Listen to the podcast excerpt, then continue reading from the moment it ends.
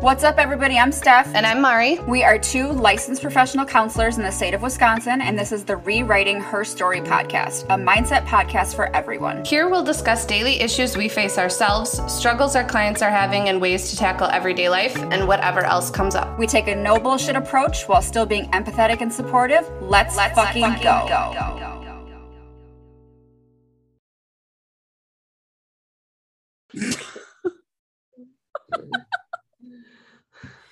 And we're back in the same clothes.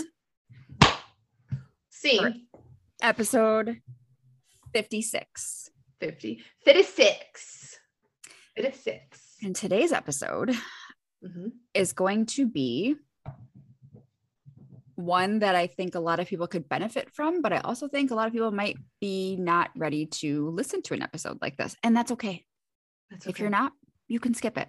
It's fine. You can literally end it right now. Yep. Disclaimer for this episode. Steph and I are not doctors. No. You know your body. We're not medical professionals. You know your body more than you. Mm-hmm. So if something feels wrong or off, by all means, do not say, well, Steph and Mari told me blah, blah, blah, blah, blah. And now I have blah, blah, blah. Like, we're not doing that. Okay. Mm-hmm. Know your body more than you. We are not medical doctors by any means. We cannot assess any type of symptomology that you have going on. Also, if this is the next disclaimer, if we come across a little curt or crass in this episode, it is because I think as therapists, as clinicians, this is a difficult topic for us to deal with. Especially in the last two years. I was just going to say, and the yeah. pandemic blew that shit out of the water. Yep. So today we are talking about how to cope with or manage health anxiety. Mm-hmm. Health anxiety looks different for each and every person, right?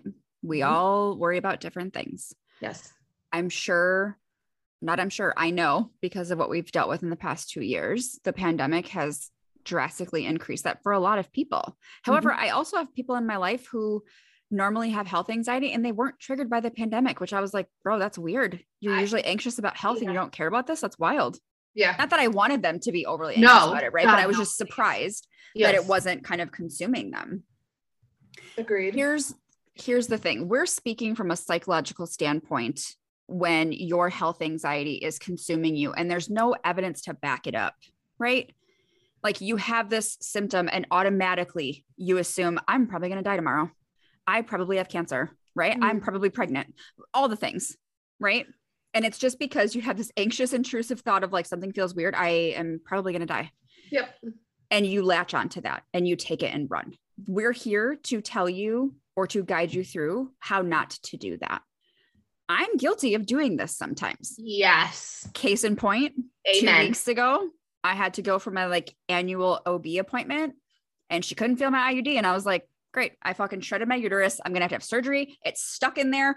Fucking great. It's right? in my lung. Like literally, oh I'm going to cough it up at any minute. I don't know what's happening. Probably, probably I have a side stitch. It's in my, it's in my liver.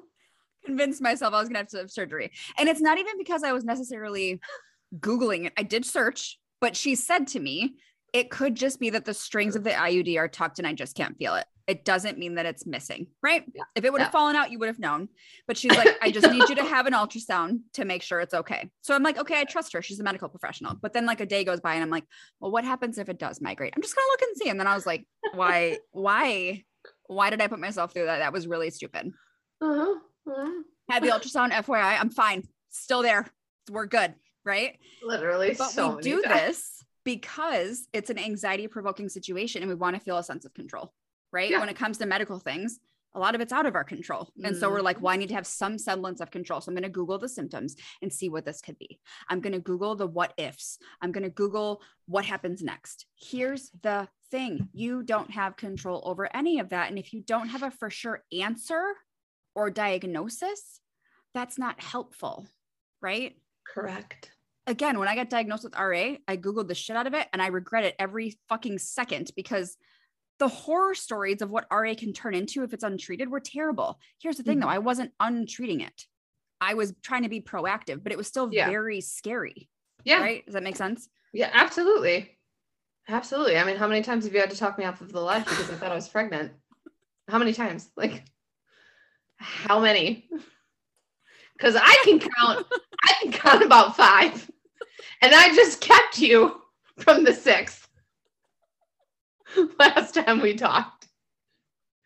And there's there's no fucking basis behind it. I'm right. so careful. So there's no yes. reason to even like yes. go. But that's how much your brain can latch on to something. Because you even, when you had your I U D, you'd, you'd worry about it. And I'm like, Marian, that's oh, the paranoid. last thing you should worry about. Oh my God. I'm like, I've never thought that's that I was. One of the like, reasons I got it. I was never been a big proponent of birth control, but I was like, this will definitely keep me from not having a child. And if it does, then it might be an ectopic pregnancy. And then I can't have that child. Mm-hmm. So what, you're ready to risk your life?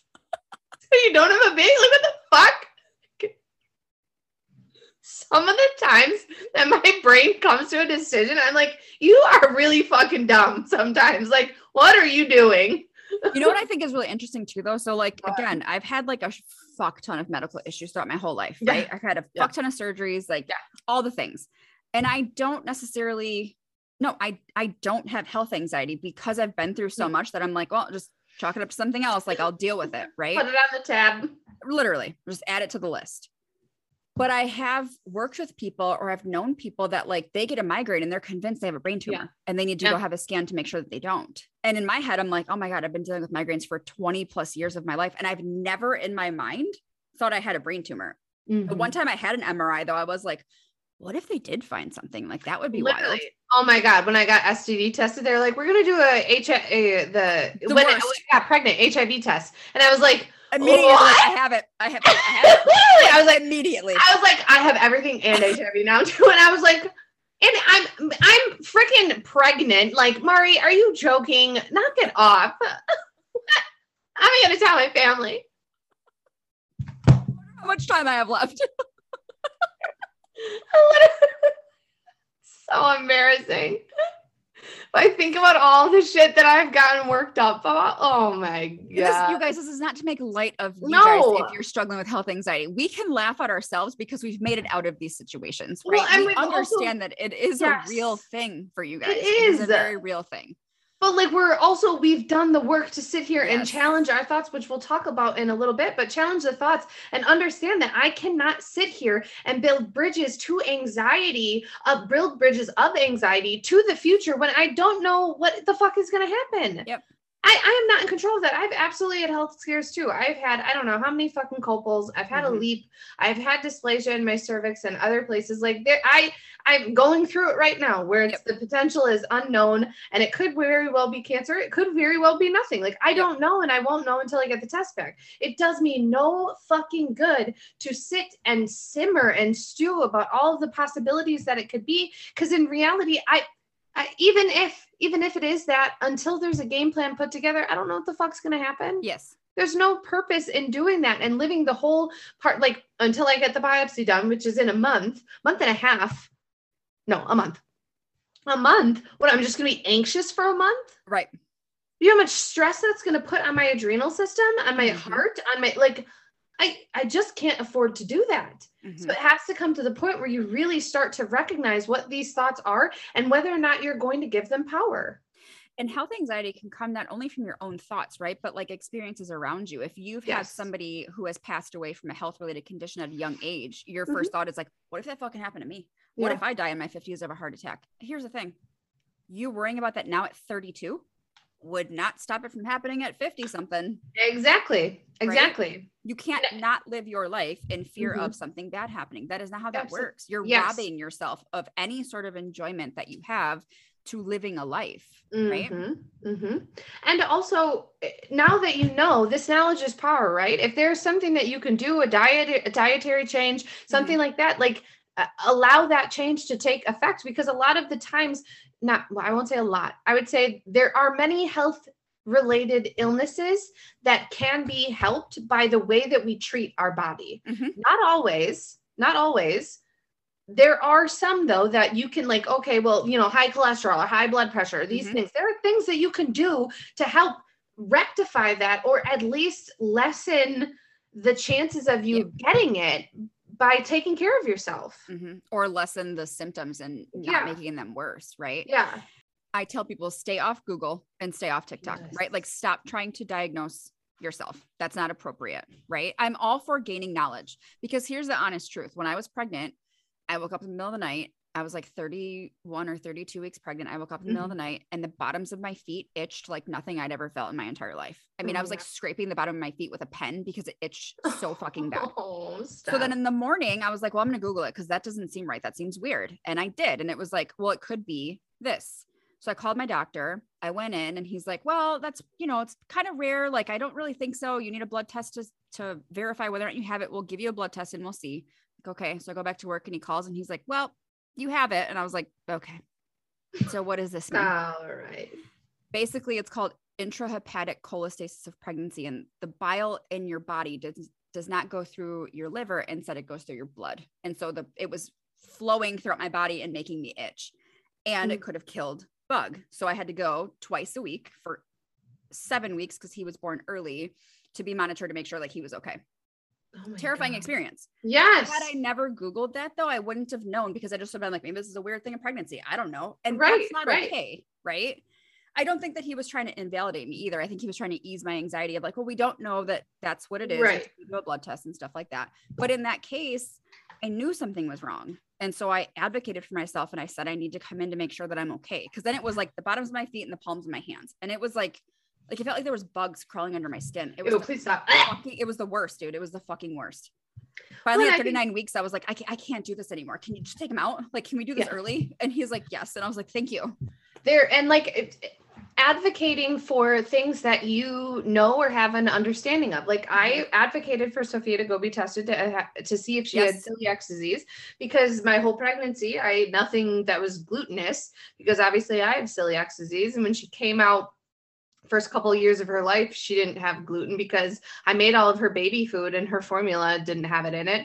Um, and then she had milk for the most part. And again, I like fed her what I was eating. So mm-hmm. she wasn't really eating stuff like that.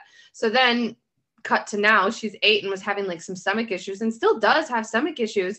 Not really sure what the cause is, but like, I was like, I want her tested. It's a simple blood test. And then we'll mm-hmm. see if her, if her levels are normal. And it's something that I can ease my anxiety with.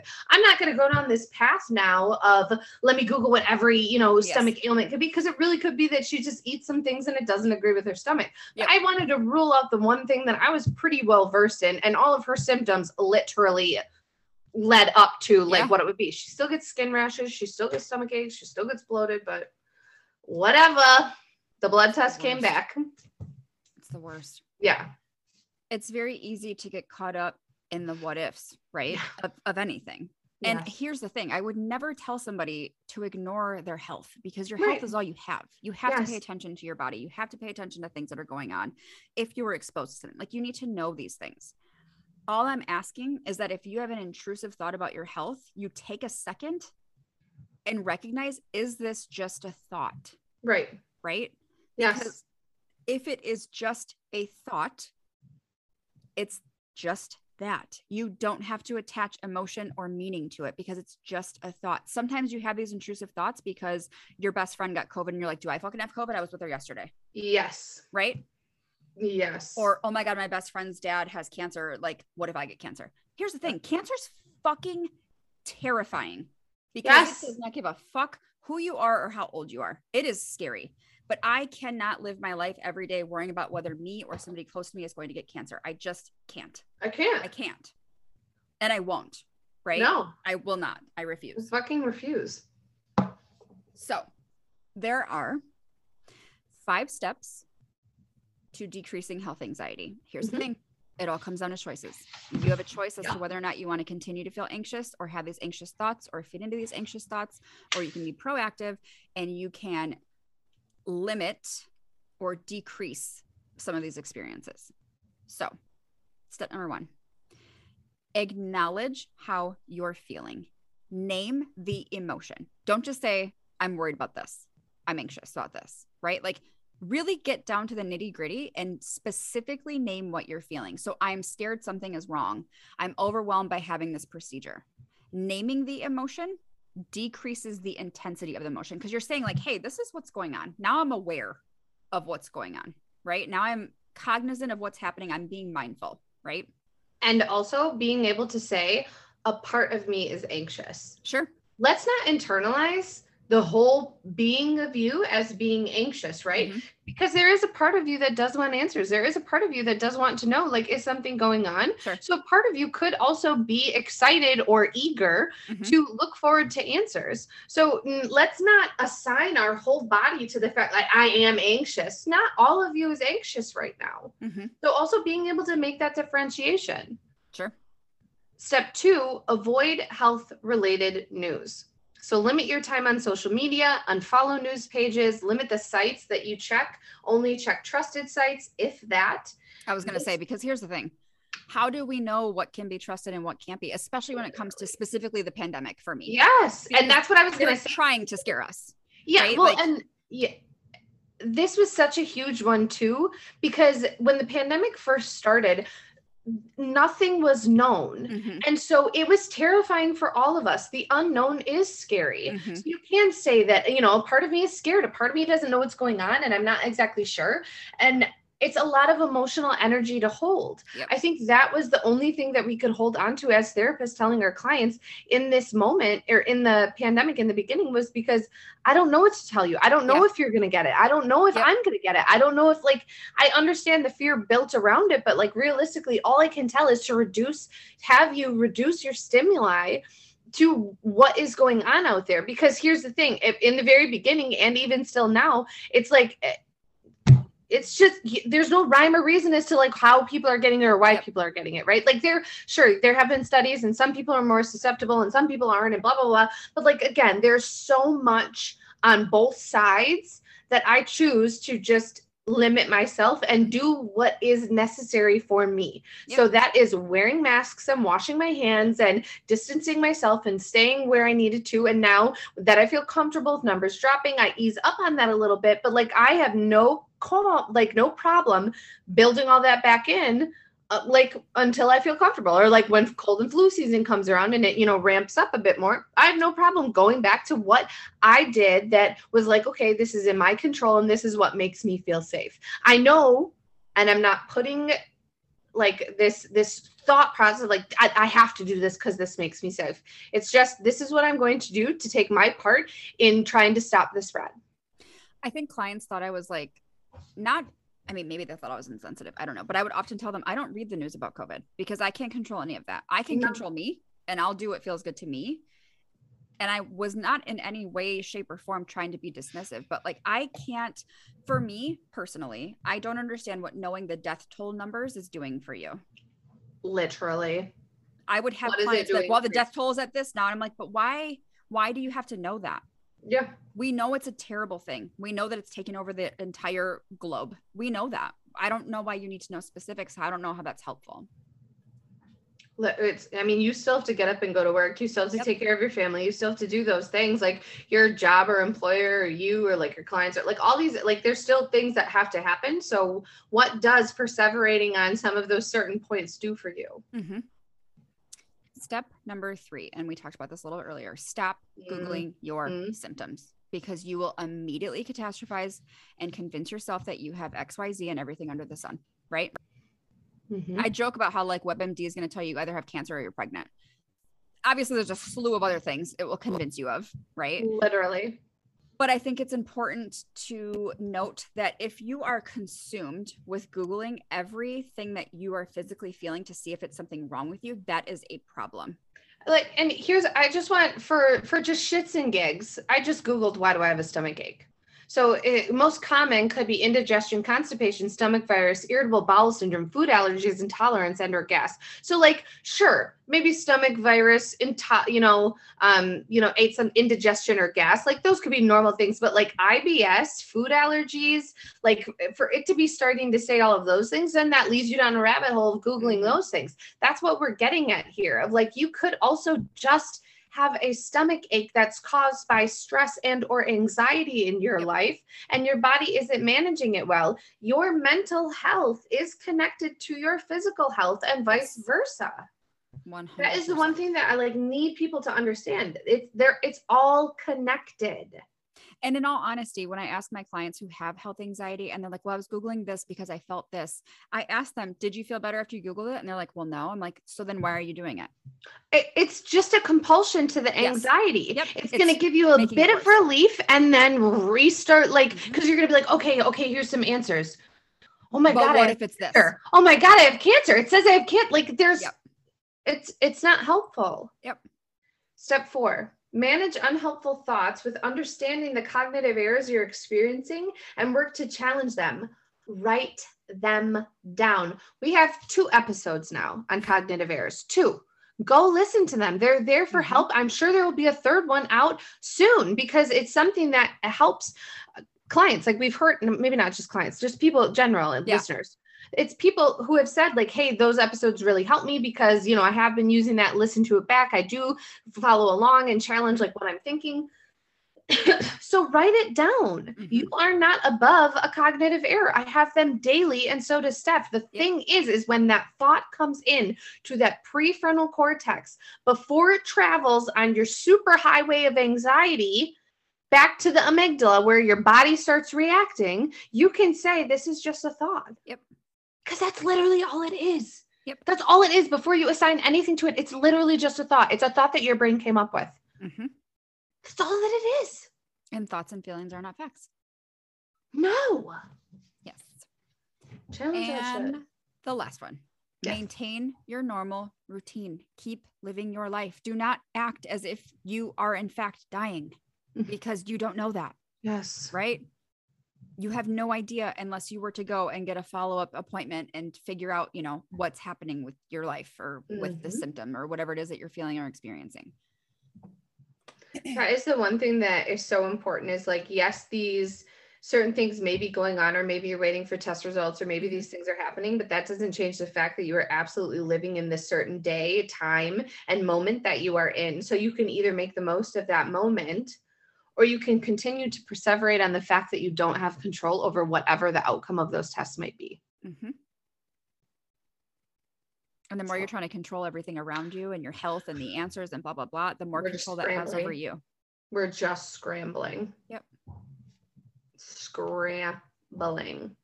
So I hope you guys found some humor in our health anxiety stories. Yes. Oh my God. After the fact, we always find humor in it, right? But when we're yes. in the thick of it, we're like, oh this is God. the worst. Oh my God. What if, what if, what if, what if, right? Literally have bawled mm-hmm. to Stephanie about health anxiety. Like, so please understand, we get it. We absolutely do. We also understand the importance of challenging it. And this last time when I was, I didn't even tell anybody. Mm-hmm. I didn't say a word to anyone. I was like, you know what? You're being ridiculous. And sure enough, sure enough, your girl. The universe was like, here you go. You're welcome. Thanks for yeah, not worrying. Exactly. The universe was like, okay, okay, Mari, I see you working on yourself. Okay, shoot, here it is. uh, hopefully. Literally every time she's brought up being pregnant, I'm like, knock it off. You're not yeah, pregnant. Literally. I don't even get the words out. So I was sitting, knock it off. I'm so sorry. uh, that's fucking terrifying to me. Dude, I get it. I get it. Anyways, you know where to find us. If you have any questions, concerns, comments, let us know.